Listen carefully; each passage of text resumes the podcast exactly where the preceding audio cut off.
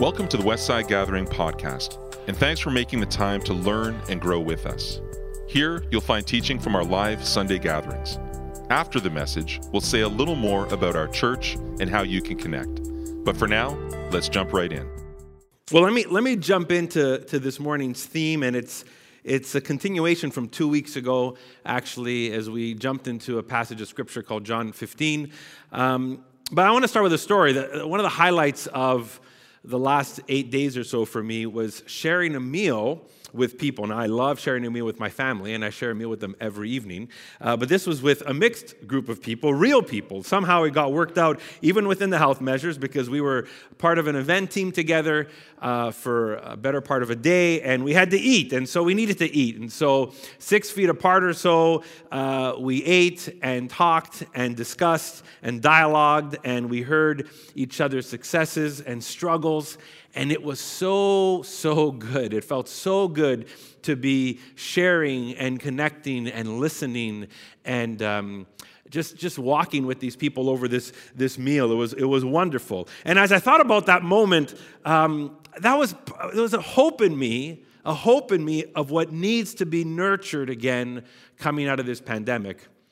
Um, in, a, in, a, in a general sense, but also in a spiritual and missional sense we've been discerning a disconnection that's happening likely in our church and other churches just individually right? And we that's not that's not hard to discern right uh, with the times that we're living in. But we know that we desperately need the spirit to help us come out of that.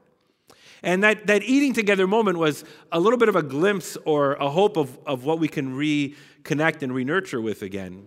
But let me let me i was thinking about this and the reality is that eating together is not a silver bullet for connection, for going deeper in each other's lives. Skating together is great, but it's not a silver bullet for what we're looking for. There's so much more. And in fact, Christians, particularly Christ followers, disciples of Jesus, part of uh, his church, are called to way more than social connection. In fact, what binds us together and nurtures us in God's mission and God's family and God's life is much deeper. And it's this word the scripture uses that we could use culturally, we can use in conversation very lightly, very, very fluidly, um, but it's the word love. It's a word that's used in Scripture quite often. It describes actually who God is, and Jesus uses the word quite a bit, and it's used in the New Testament. But I don't want to talk about love, the sentiment, or love, the feeling, or love, the experience, but love, the vocation, love, the calling that we have inside the gospel and inside the invitation of the gospel and the life that the gospel births in us. And while that might just, just by saying that, that might sound like, oh, that sounds beautiful, that sounds rich, that sounds like an amazing thing, it often requires effort, intention. Sometimes it can be hard. Last week, Aaron uh, White was with us, and he shared wonderfully out of John chapter 4 around Jacob's well. And, and, and he said these words last week, and I think they fit so pr- appropriately. He said, We're being invited, by being invited to the table of God's family, that often means that we find a person we disagree with and we go love them. We find a person who might be different than us and we go love them. When we're invited to the table of God's family by Jesus, is often, often means going to find that person around that table that might be hard to love and loving them. That takes intention, that takes work, that takes effort. And I want to read, continue reading John 15 today. If you got your Bibles, you can turn to it or follow with us on the screen. And um, it's, uh, it's a continuation from what we were reading last uh, two weeks ago. And I'm going to pick it up from verse 9. And here are the words of Jesus recorded by John he says this As the Father has loved me, so I have loved you. Abide in my love. If you keep my commandments, you will abide in my love, just as I have kept my Father's commandments and abide in his love. And I said these things to you so that my joy may be in you and that your joy may be complete. And this is the commandment that you love one another as I have loved you. No greater love than this to lay down one's life for one's friends. You are my friends if you do what I command you. I, I, do not call you servants any longer because the servant does not know what the master is doing, but I have called you friends because I have made known to you everything that I have heard from my Father.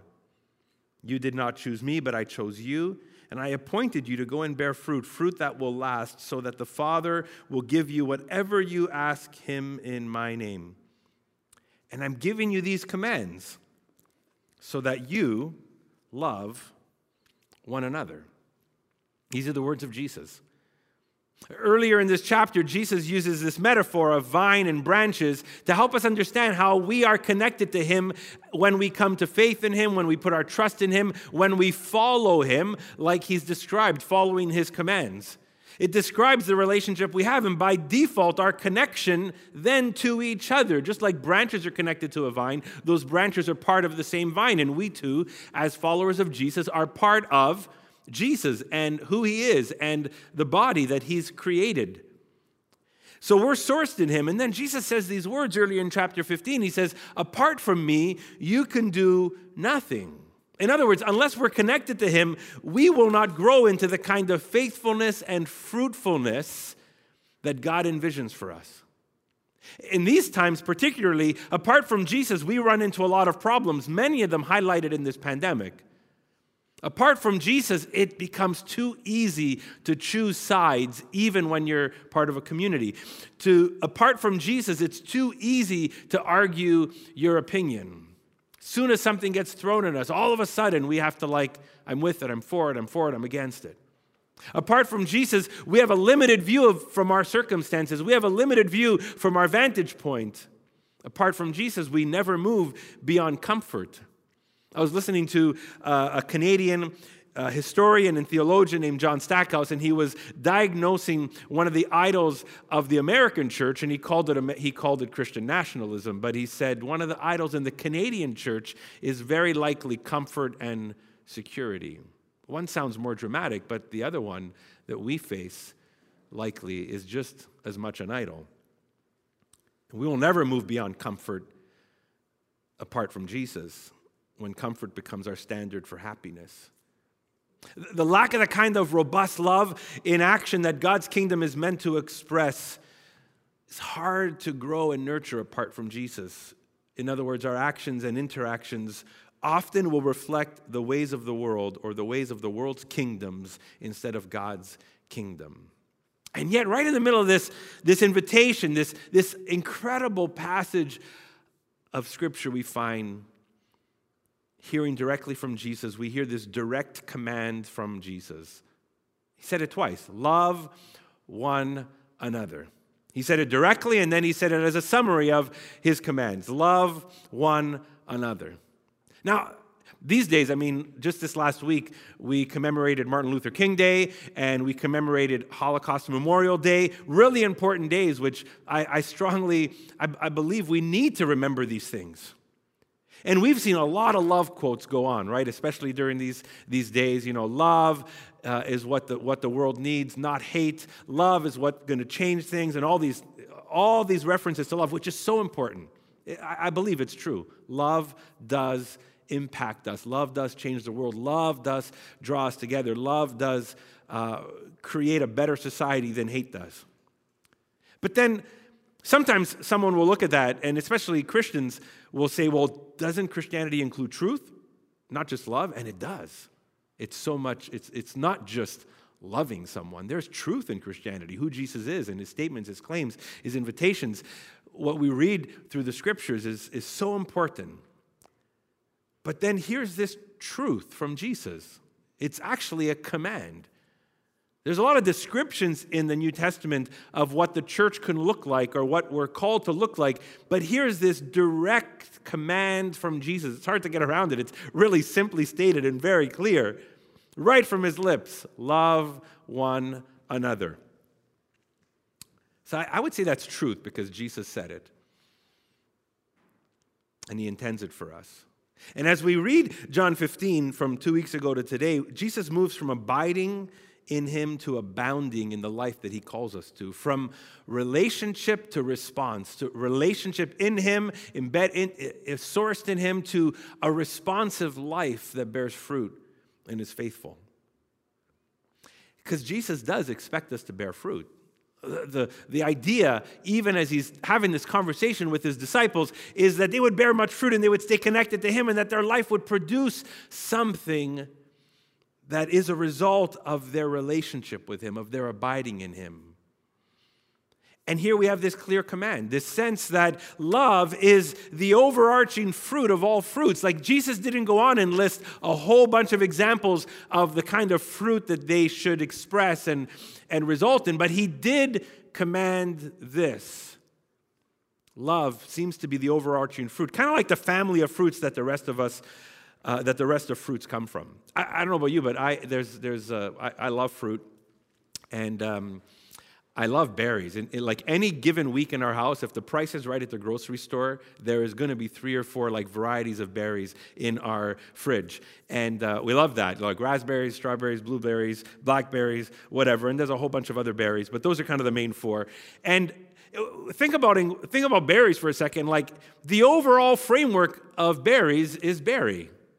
It's a berry, it's just a certain kind of berry, right? And it's amazing because there's this varieties of berries, and I know that I, you, you, can probably like push against this metaphor a little bit scientifically, but it's, an, it's amazing how there's this variety of berries. It's all these kinds of fruit, but they all kind of seem to be part of the same berry family.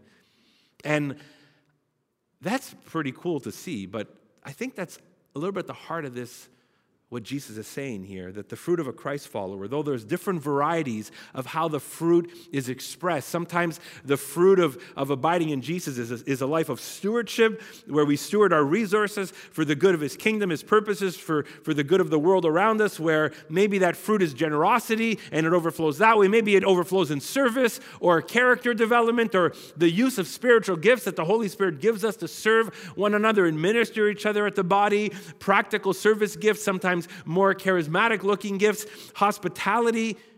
But yet, all this is part of the same family. Paul, when he describes the spiritual gifts in, in his letter to the Corinthians, says, You can have all this, but if you don't have love, it's not the same. And so it seems like love is the root fruit. I wish there was kids here. I'd kind of make a kids jingle. You know, love is the root fruit. Love, it, anyways, forget it. I've always wanted to do a kids show, but not today. Uh, think about that. Love is the root fruit. Love is the key indicator of a life that abides in Jesus. And we see how the process works as John teach, as Jesus teaches us as we're reading it in John 15. It's reciprocal. It's this, it's this reciprocal process. And I love, there's so many reciprocal processes in the Bible, like where James tells us, like, draw near to God and God will draw near to us, right? It's reciprocal. We do something, God does something, or God does something and we do something. It's kind of ongoing. And I see this reciprocal process right in John 15, where the first part of the process is relationship. It's a reciprocal relationship where Jesus says, Abide in my love, abide in my love. In other words, remain in the love of Jesus that he has for us. This idea of remaining in his love reminds me of kind of like when parents have this love for their kids and they build this family and even over one or two maybe or three generations it's this idea that you know if if we that have been born into this family remain in this river of love that has been created by this family, there's something that we're going to receive and, and we're going to grow out of. It's like that love is always present for us. It's never going away. We live and grow in it, not apart from it. In fact, even in a family setting, if we choose to live our lives and grow separately from this family that, is, that has produced love that we can live in, we will come to realize that we will bear a less faithful and a less fruitful life, even on a natural level.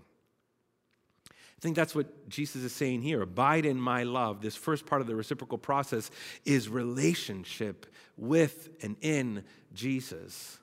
But then there's the other side there's, there's the relational side, and then there's the response side.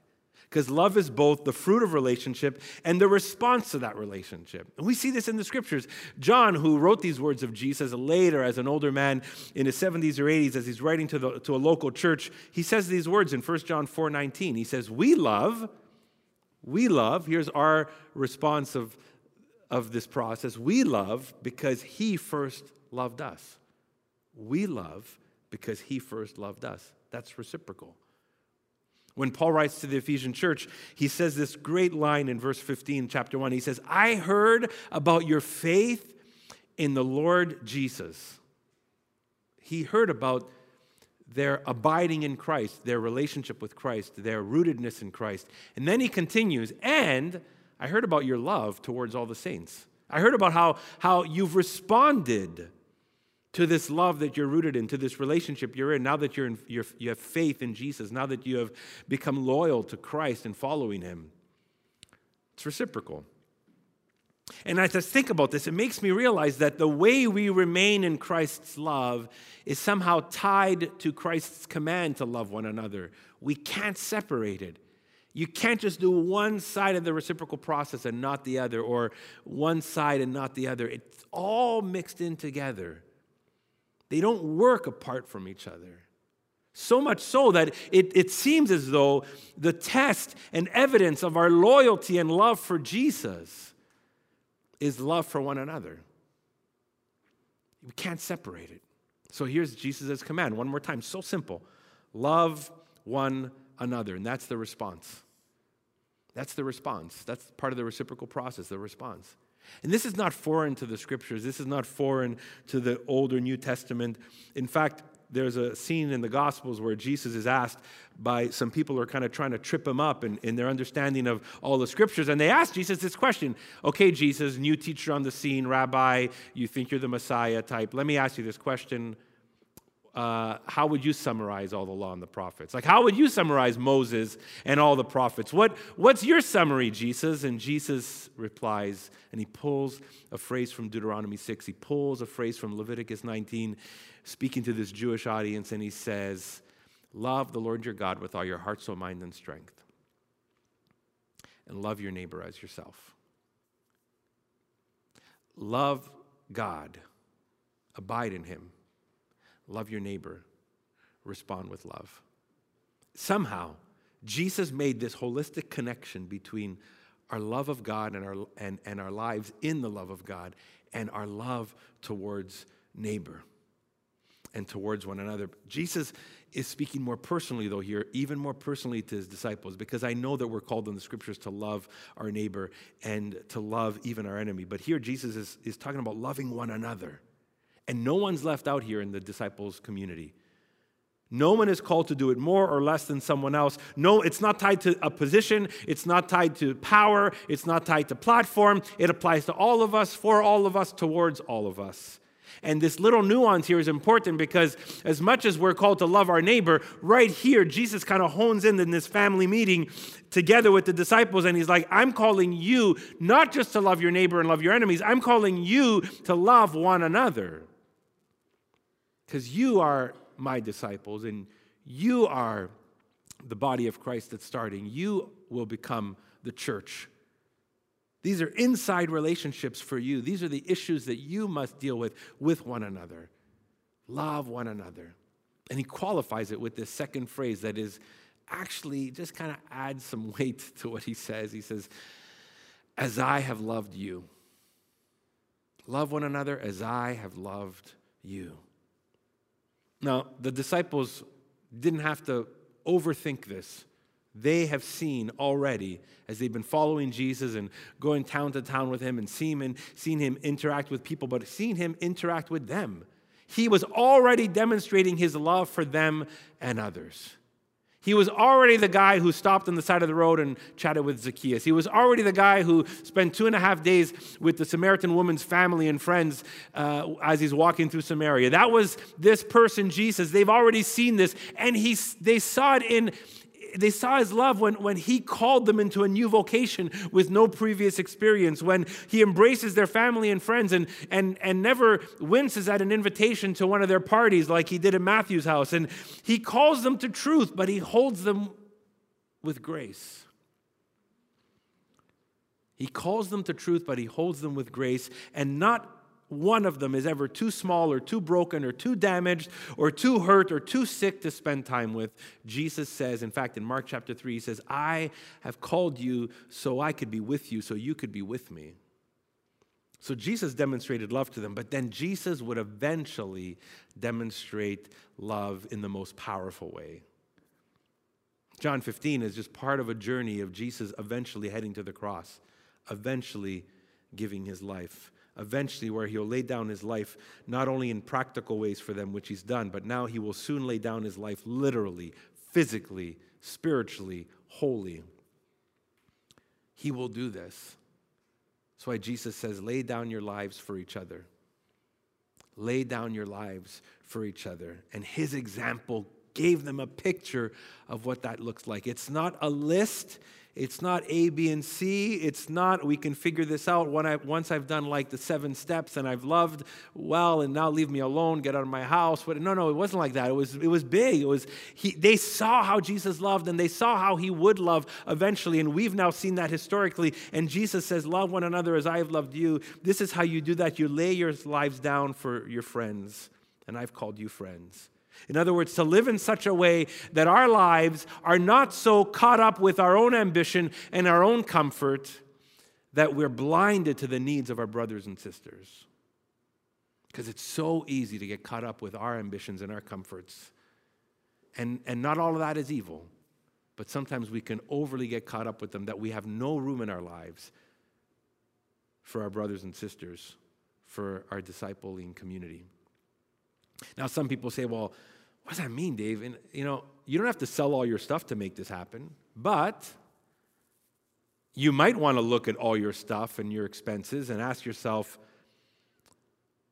do I even have room in the way I resource my life? Do I have room in my expense sheet to even like be a help to someone else? Maybe we might do well to curb how much our lives cost us if we have no room to help be helpful for a brother or sister.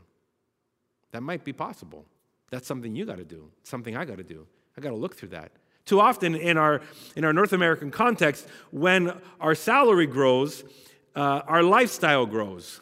And instead of growing a pattern of generosity and, and compassion, we just keep growing our lifestyle commemorate to our salaries. And so our capacity to even give or resource or help beyond that never changes because our expenses just keep growing. So we just buy the better car and the cooler apartment and the more expensive clothes. You don't have to sell all your stuff, but you might think about curbing. We might think about curbing how much our lives cost us if we want to have room to be helpful to our community, our brothers and sisters. You don't have to quit everything. You don't have to have a complete blank slate on your calendar.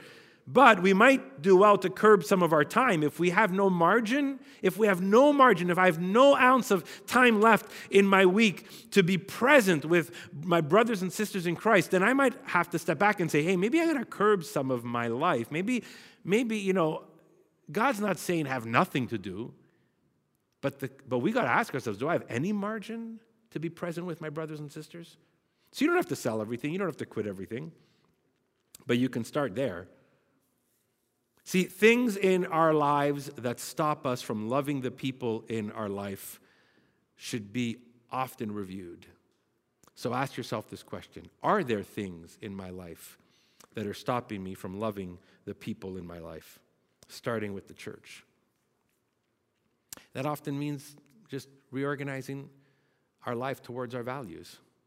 This is a completely separate example, but a, a, neighbor of mine, his name is Gary, him and his wife lived on our street, uh, not on our street, but in our neighborhood, and I got to know him, and I loved walking through his garden. He used to show me all the time. Uh, and this guy was an adventurous guy. He worked on an oil rig somewhere in, in an ocean uh, six months of the year, one month at a time, and he had a crazy kind of experiences. I love chatting with Gary. And I found out in one of our conversations that for a, a, really significant season of his life, he lived off the grid. Like he lived on like 20 or 30 acres of land in eastern Canada. He saw no one, didn't care about anybody. He lived off the food of the land. He, he, he wasn't connected to the grid. Nobody controlled him. That, that was just him. And he loved it. He loved it. And then he started to see his kids grow up. And he realized his kids would never know anybody but him. And some of his kids had other interests that weren't necessarily tomato plants. And he's like, What am I doing? I love this. This is good for them too, but maybe, maybe we need to change things up so they have some opportunity to discover life for themselves. And he sold the grid, he sold the property, he sold everything. He laid it down out of love for his kids. Because he realized that as, as wonderful as that was, he wasn't, some of that stuff was stopping him from loving his own family. And so I ask that question to you and me what does it look like to be part of the church? Or what does it look like for the church to discern some of the things that are stopping us from loving our own family? What does it look like for us to recover a surrender of our things, of our time, for the good of others? If this command that Jesus calls us to is, is true and significant. Now, it begs the question I don't know about you, I think about this like, can you legislate love? Can you force people to love? Mm, no, not humanly speaking, we can't. But this, we're in a different relationship with Jesus. We call him Lord. He's our King and our Savior. We've come to realize that His kingdom is the most absolute best thing to be a part of, and we have gladly surrendered our allegiance to Jesus. Now, when a leader in the world, or when somebody or a corporate leader says, You must do this, I'm going to legislate good things, normally that turns out to, into making people less human. But that doesn't happen with Jesus. Jesus does command us to love, but here's the difference Jesus is the source of love. John figured it out. He says, We love because he first loved us.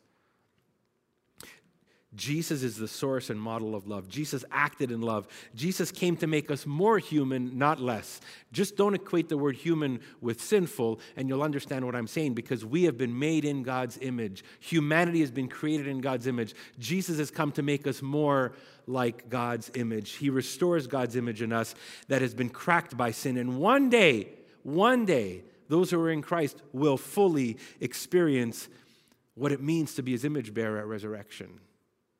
When we see him, we'll be like him.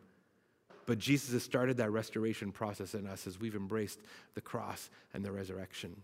And so the command to love, this is amazing. He's, it's been given by the one who has done everything that love can do.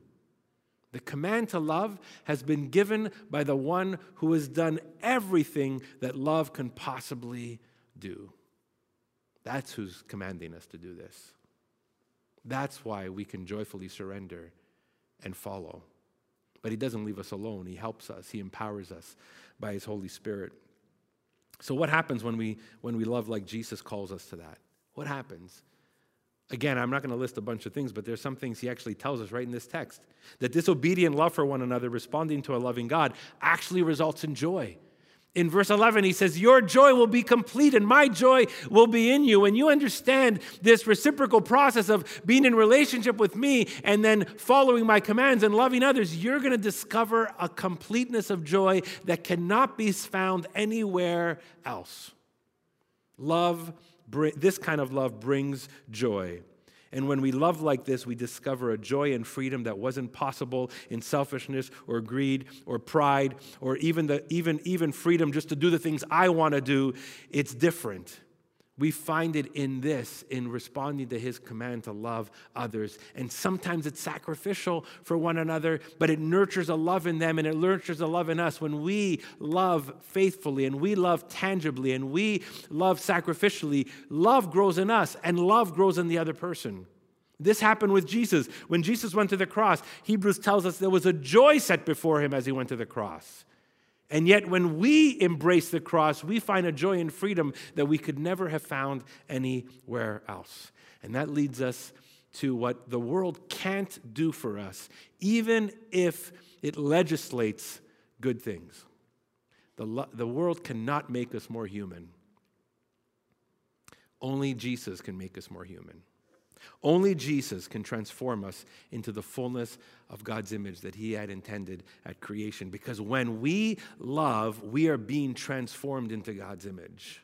When we love in this way, rooted in Jesus, we are being transformed into God's image. And here's the beautiful thing that the one, when someone loves another person in this way, within the context that Jesus is talking about. Both the lover and the one who's loved, both the lover and the beloved become more human. Both the lover and the beloved are transformed more as image bearers of God. And so here's a simple test for you, and for me too. I got to ask myself this all the time.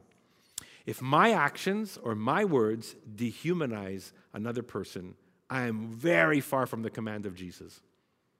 If my actions or my words or, or my rhetoric dehumanizes another person, I am far from the command of Jesus. So think about that test with your life, with your interactions this week. And I'm going to close in just saying this if we're a follower of Jesus, it's our purpose. Jesus says, You didn't choose me, I chose you. I appointed you to bear fruit. That word appointed is the word set aside. I've set you aside for this purpose. And I think we can easily make the connection that He has set us aside to love one another. That's part of His purpose for us. And so when you write a letter to a friend, when you speak to your friends and you really want to get the point across, you usually bookend the, uh, your, your letter, your conversation with what you want to say. And that's what Jesus does. His first and his last word to his friends in John 15 is super simple love one another. It's not simplistic, it's simple. Love one another. It can be complex, but it's very clear. Love one another. It might take work, but it's very easy to understand. Love one another. And the rest are details, not simplistic details, but details meaning we're committed to the work to working out on a daily basis what it means to love one another what it means to first start in the church community. And here's the amazing thing. We can. You can. It's not just some uh, uh, challenge you're given that you got to figure out all by yourself because when we are abiding in the love of jesus we can grow a life of love. I'll end with this quote i found yesterday Stanley Hauerwas says these words. He says, Jesus is not merely the teacher of love, rather, he's a herald of the kingdom whose life makes possible a new way of love. I love that. That just reminded me of this because Jesus, He is a good teacher. He does teach us to love. He does model love. He does invite us into it. He does give us examples of it. That is partly who Jesus is. He's amazing at that. But He's not only that. Instead, he proclaimed the good news of God's kingdom breaking into our world. When we become a part of that kingdom, we inherit and become immersed in the life that makes possible a new way of love that can only be found as we abide in Jesus. Let's pray together.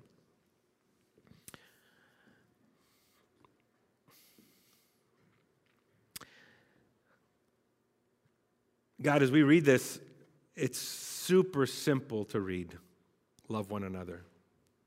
But we recognize it's not so simplistic to live out.